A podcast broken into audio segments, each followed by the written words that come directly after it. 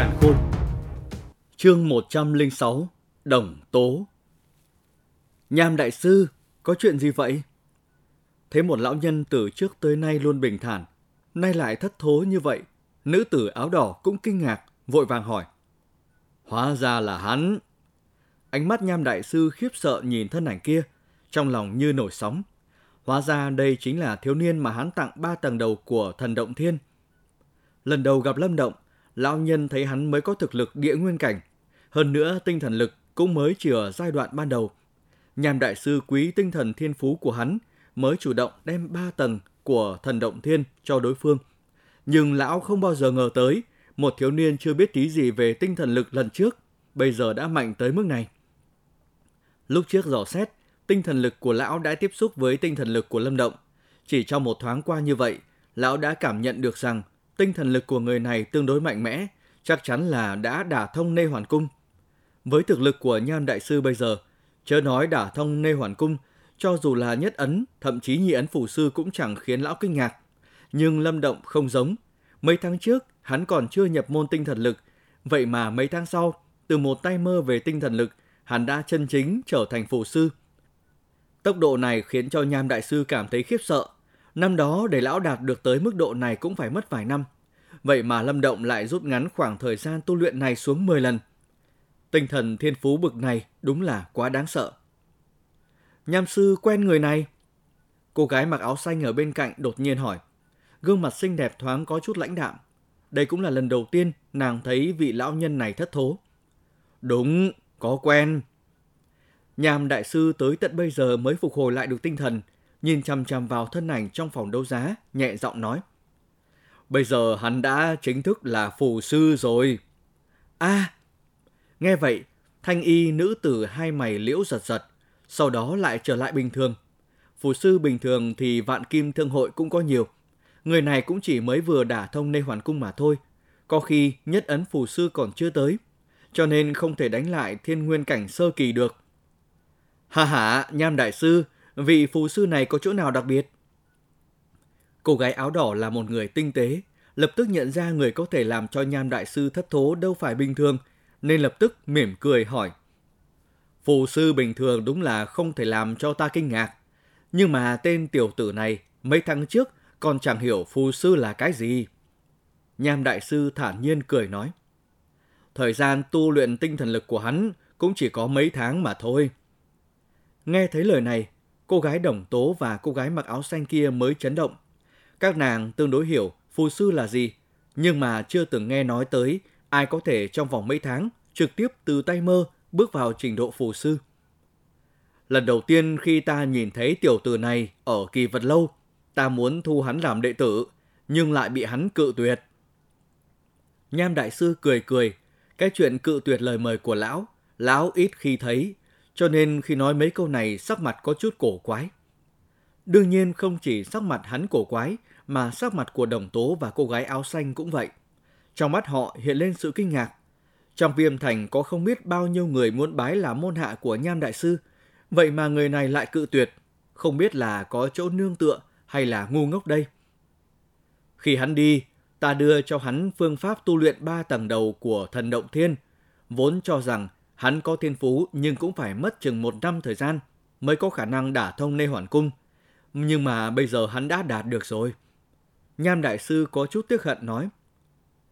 Căn cứ theo lời Nham Đại Sư nói thì người này là một mầm ươm tốt. Đồng Tố có chút hứng thú nói. Nàng làm việc từ trước tới nay đều chọn lâu dài. Nếu như người này thực có thiên phú như lời Nham Đại Sư nói, vậy thì thành tựu sau này sẽ không thấp. Nếu kéo vào vạn kim thương hội thì sẽ là một trợ lực lớn với các nàng.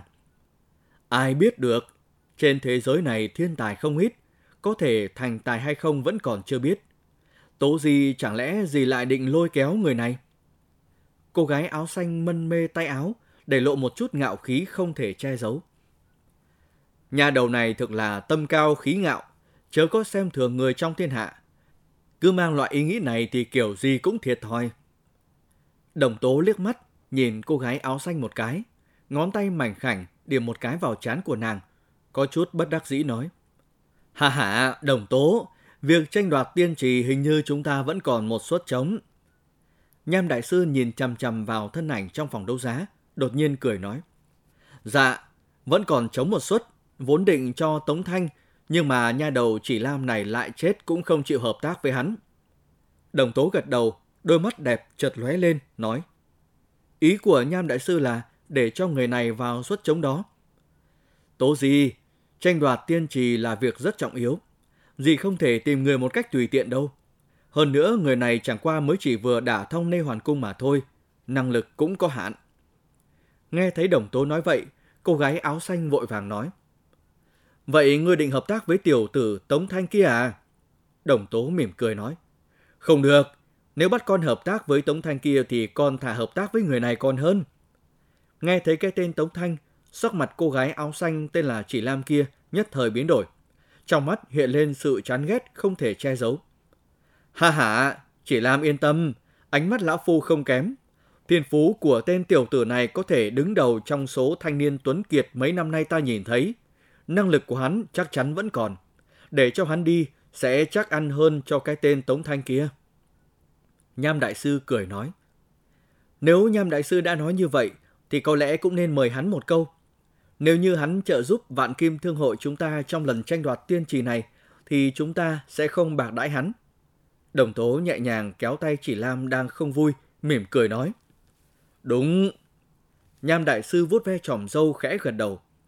Trong phòng đấu giá, từ khi bị đạo tinh thần lực kia phát hiện, Lâm Động có cảm giác không được tự nhiên. Ở thêm một lúc cũng không thấy gì, khiến hắn phải động tâm, nên đứng dậy đi ra ngoài. Nhưng mà ngay khi hắn định đi ra ngoài, thì có một bàn tay vươn ra. Một vị trung niên nam tử gầy gò nhìn hắn cười nói. Vị tiên sinh này, không biết có thể bớt chút thời gian dỗi hay không? Quản sự của chúng ta có việc cần gặp. Nhìn vị trung niên nam tử trước mặt này, Lâm Động nhíu mày, ánh mắt đảo qua một vòng, hắn phát hiện có thêm 10 người khác đang đi tới gần. Khí tức của họ không kém, bước chân vững chắc, hiển nhiên đều là hảo thủ. Dẫn đường đi. Lâm Động ánh mắt lóe lên, bình tĩnh gật đầu.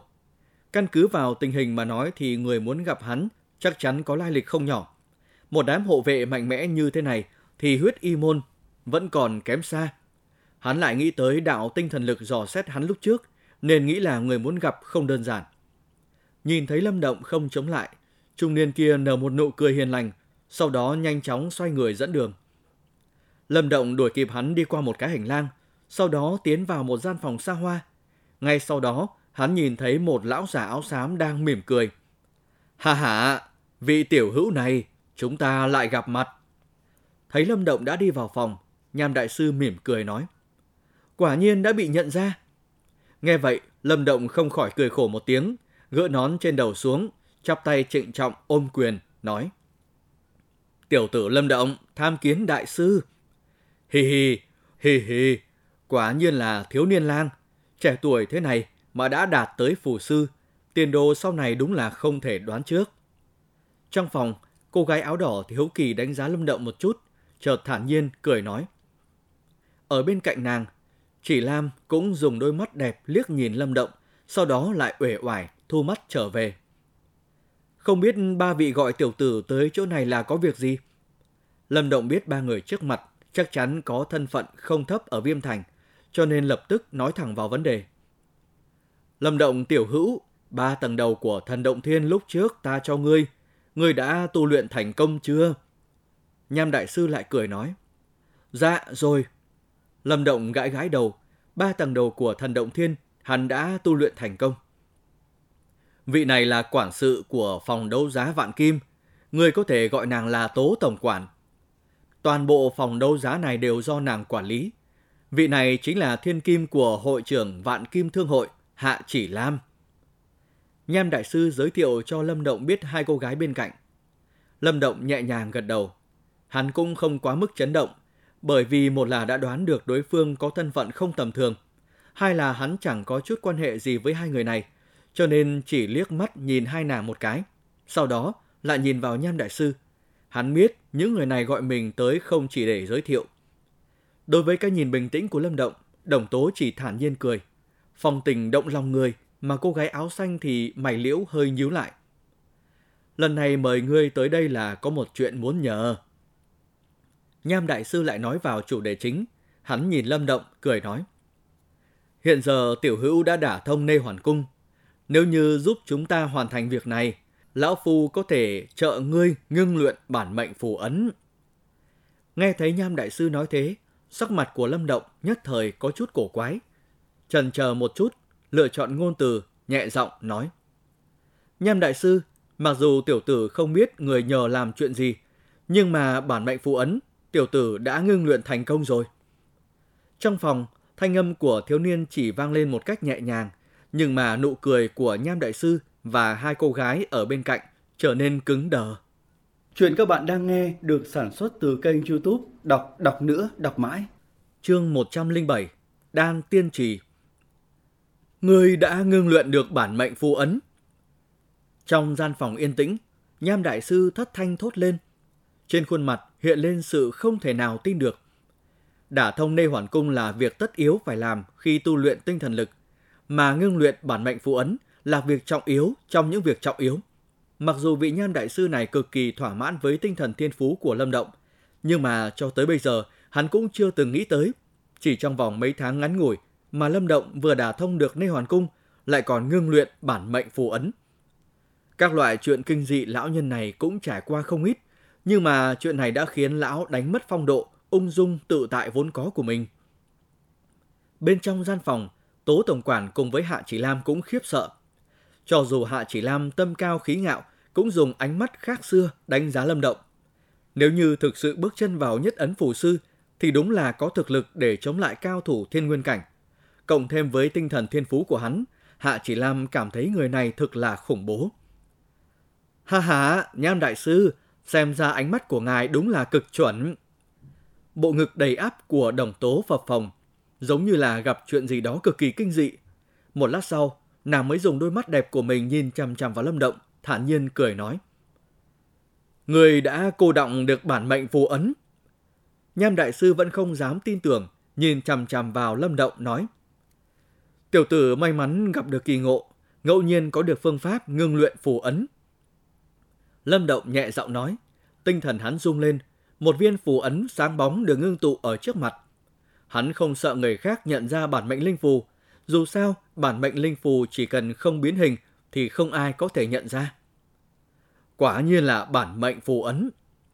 Khi nhìn thấy một viên phù ấn kia, vẻ hoài nghi trong mắt Nham Đại Sư và hai cô gái mới hoàn toàn biến mất. Đúng là vẫn đánh giá thấp tiểu tử này. Tu luyện tinh thần lực chưa tới một năm đã đạt tới nhất ấn phù sư. Tinh thần thiên phú bậc này có thể nói là đứng đầu trong số những người mà Lão Phu từng gặp.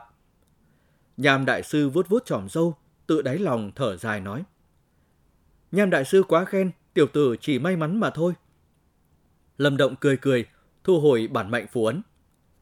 Ha ha, đồng tố, các ngươi còn hoài nghi về thực lực của tiểu gia hỏa này không? Với thực lực nhất ấn phù sư của hắn, cũng chẳng kém Tống Thanh bao nhiêu. Nham Đại Sư nhìn về phía hai cô gái ở sau cười nói. Không có hoài nghi gì cả. Lúc này đây, không chỉ cô gái mặc áo đỏ không có ý kiến, mà cô gái áo xanh cao ngạo cũng chấp nhận. Nham Đại Sư, không biết các người tìm tiểu tử là có chuyện gì vậy? Thực lực của ta thấp, sợ rằng không giúp được chuyện gì quá lớn. Lâm Động đảo mắt một vòng, mặt không đổi sắc nói. Hì hì, tiểu tử kia, quá khiêm tốn cũng không tốt đâu nha. Một làn gió thơm đập vào mặt, Lâm Động nhìn mỹ nhân trước mặt đang đi tới.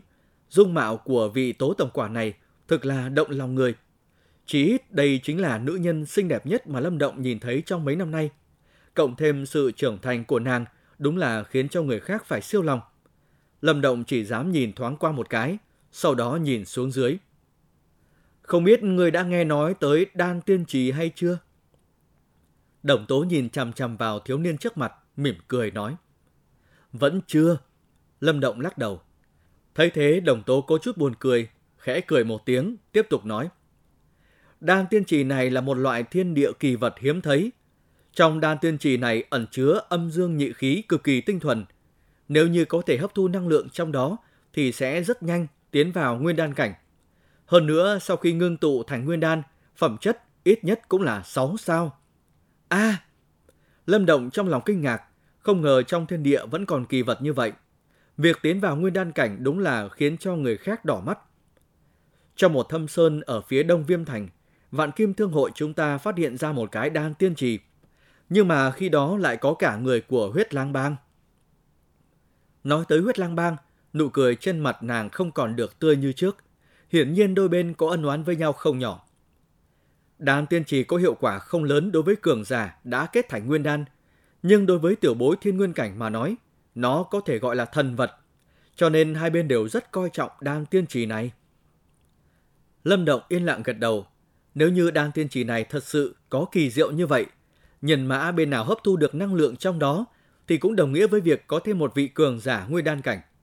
Hơn nữa, nguyên đan sau khi ngưng tụ có phẩm chất tương đối cao, sức chiến đấu vượt xa cường giả nguyên đan bình thường. Bởi vậy, cho dù là ba thế lực đứng đầu viêm thành, ai cũng muốn có được nó. Đan tiên trì tuy có hiệu quả rất tốt, nhưng năng lượng lại không đủ cho đôi bên đồng thời hấp thu. Vì thế Vạn Kim Thương Hội và Huyết Lang Bang đã giao thủ, cuối cùng nhượng bộ, bởi vậy mới có cuộc tranh đoạt tiên trì. Cuộc tranh đoạt tiên trì này thực chất chỉ là một cuộc tỉ võ trong đám tiểu bối của đôi bên mà thôi. Mỗi bên đưa ra ba người, chỉ trong đám người tiểu bối trẻ tuổi, tiến hành giao thủ. Đồng Tố khẽ cười nói, Các ngươi cho ta một suất, là muốn ta giúp các ngươi tranh đoạt đan tiên trì. Lâm Động nhíu mày, lắc đầu, nói, Vạn Kim Thương Hội, thế lực khổng lồ, việc tìm một người mạnh hơn ta là một chuyện vô cùng dễ dàng. Ta thấy nên thôi đi. Ngươi cũng quá khiêm nhường đó thôi. Thực lực của ngươi cho dù ở Viêm Thành cũng có tư cách để kiêu ngạo. Vốn chúng ta đã xác định xong rồi. Chẳng qua là có một người trong đó chỉ Lam rất là không thích, cho nên phải thay đổi một chút. Đồng tố có thể quản lý phòng đấu giá lớn như thế này, đương nhiên là hiểu tâm tư của người khác. Khi nghe thấy câu nói của Lâm Động, nàng đã hiểu thiếu niên trước mặt này muốn gì, nên lập tức mỉm cười, nói. Ngươi cần thù lao gì cứ việc nói ra đi. Nhất ấn phổ sư có thể tương đương với thiên nguyên cảnh trung kỳ. Trong đám tiểu bối có thực lực như thế này đã là rất tốt rồi. Nàng không muốn bỏ qua một người như vậy. Nghe tới hai chữ thủ lao, Lâm Động hai mắt híp lại, trầm ngâm một hồi, đột nhiên nói. Cũng được, chỉ cần cho ta vào trong đan tiên trì là được rồi. Loại đan tiên trì này là thiên địa kỳ vật, công hiệu của nó khiến cho Lâm Động động tâm. Người đúng là có công phu sư tử ngoạm, đan tiên trì năng lượng có hạn, đâu phải ai muốn vào la vào. Nghe vậy, Hạ Chỉ Lam ở bên cạnh nhất thời nhịn không được, lạnh lùng nói. Hơn nữa, lần này ngươi chẳng qua chỉ là người bổ sung mà thôi. Ba trận thắng hai, có khi ngươi không cần phải xuất chiến. Đâu thể nào cho ngươi vào đan tiên trì được. Lâm Động sắc mặt bình tĩnh, chỉ liếc nhìn Hạ Chỉ Lam một cái, sau đó nhìn về phía đồng tố đang nhíu mày nói. Nếu như ta không xuất thủ, ta sẽ không nhận bất cứ thủ lao gì. Nhưng nếu như hai trận đầu các người không thắng thì sao? Hạ Chỉ Lam bị chẹn họng, có chút á khẩu không trả lời được. Người cổ huyết lang bang nếu như dễ đối phó như vậy, vạn kim thương hội bọn họ đâu phải cực khổ tìm người. Đàn tiên trì năng lượng có hạn, nhưng mà nếu như ngươi thể hiện tốt trong cuộc tranh đoạt tiên trì, yêu cầu của ngươi không phải là không thể. Đồng tố trầm ngâm trong chốc lát, chậm rãi nói. Tố gì? Nhận ra ý của đồng tố, Hạ chỉ Lam vội vã kêu lên. Nhưng mà khi thấy đồng tố trợn mắt, nàng đành ngậm miệng lại. Nghe vậy trên khuôn mặt lâm động cũng hiện lên một nụ cười. Hắn nhận ra thực lực của Hạ Chỉ Lam này là thiên nguyên cảnh hậu kỳ, cho nên đoán đám người của huyết lang bang chắc cũng chẳng khác là mấy. Hắn đã từng đánh chết cổ ảnh, thì loại đối thủ này chẳng khó khăn gì. Ha ha, cái tên tiểu tử này lại có thể làm cho đồng tố nhượng bộ, quả nhiên là hiếm thấy. Nhìn thấy cuộc trả giá đã kết thúc, Nham Đại Sư cũng nhịn không được lắc đầu cười nói. Lâm Động cười gượng một tiếng, đây chính là một kỳ ngộ. Nếu như không tóm vào trong tay thì thực là có lỗi với trời đất. Ở bên cạnh, Hạ Chỉ Lam liếc mắt nhìn Lâm Động, hiển nhiên là không nghĩ tới cái tên gia hỏa tương đối thuận mắt lại xảo quyệt tới như vậy. Không biết tỉ thí khi nào bắt đầu. Lâm Động cũng không để ý tới ánh mắt của nàng, nhìn về phía đồng tố, nói. Ba ngày sau, đồng tố mỉm cười nói. Nếu như ngươi thích thì trong khoảng thời gian này có thể ở lại trong vạn kim thương hội. Ngươi có nhu cầu gì chỉ cần nói ra là được. Không cần. Ba ngày sau ta sẽ tới nơi này tìm các ngươi. Lâm Động lắc đầu. Hắn có bí mật trong mình. Vạn kim thương hội nhiều người phức tạp. vạn nhất bại lộ thì vô cùng không ổn. Hắn muốn tranh thủ thời gian này tu luyện tinh cấp tinh thần bí kỹ vừa có được. Tới lúc đó, hắn lại có thêm một con bài chưa lật. Nói xong điều này, Lâm Động nói vài câu với Đồng Tố, sau đó chủ động cáo từ rời đi. Tố Di, dì thực sự đáp ứng cho tiểu tử này tiến nhập đan tiên trì. Năng lượng trong đan tiên trì đâu có đủ cho nhiều người hấp thu. Nhìn thấy Lâm Động đi xa, Hạ Chỉ Lam vẫn còn có chút bực tức nói. Hà hả, vẫn là câu nói cũ. Hắn bỏ ra công hiến khiến ta vừa lòng, thì sao lại không thưởng cho hắn thứ vừa ý? Đồng Tố cười nhạt, nói. Nghe vậy, Hạ Chỉ Lam cũng chỉ còn cách cắn môi, hừ nhẹ, nói. Cũng tốt, đến lúc đó con sẽ làm cho hắn hiểu. Hắn chỉ tới trợ trận mà thôi. Hừ, người này còn tưởng mình là nhân vật chính cơ chứ. Ở bên cạnh, nghe thấy nàng nói như vậy, đồng tố không khỏi thản nhiên cười. Đôi mắt đẹp của nàng nhìn về phương hướng lâm động biến mất. Trong lòng thì nghĩ, có lẽ tiểu tử này có bản lĩnh thực sự. Là ngựa hay lừa, sau này tự nhiên sẽ rõ. Chuyện các bạn đang nghe được sản xuất từ kênh youtube Đọc đọc nữa đọc mãi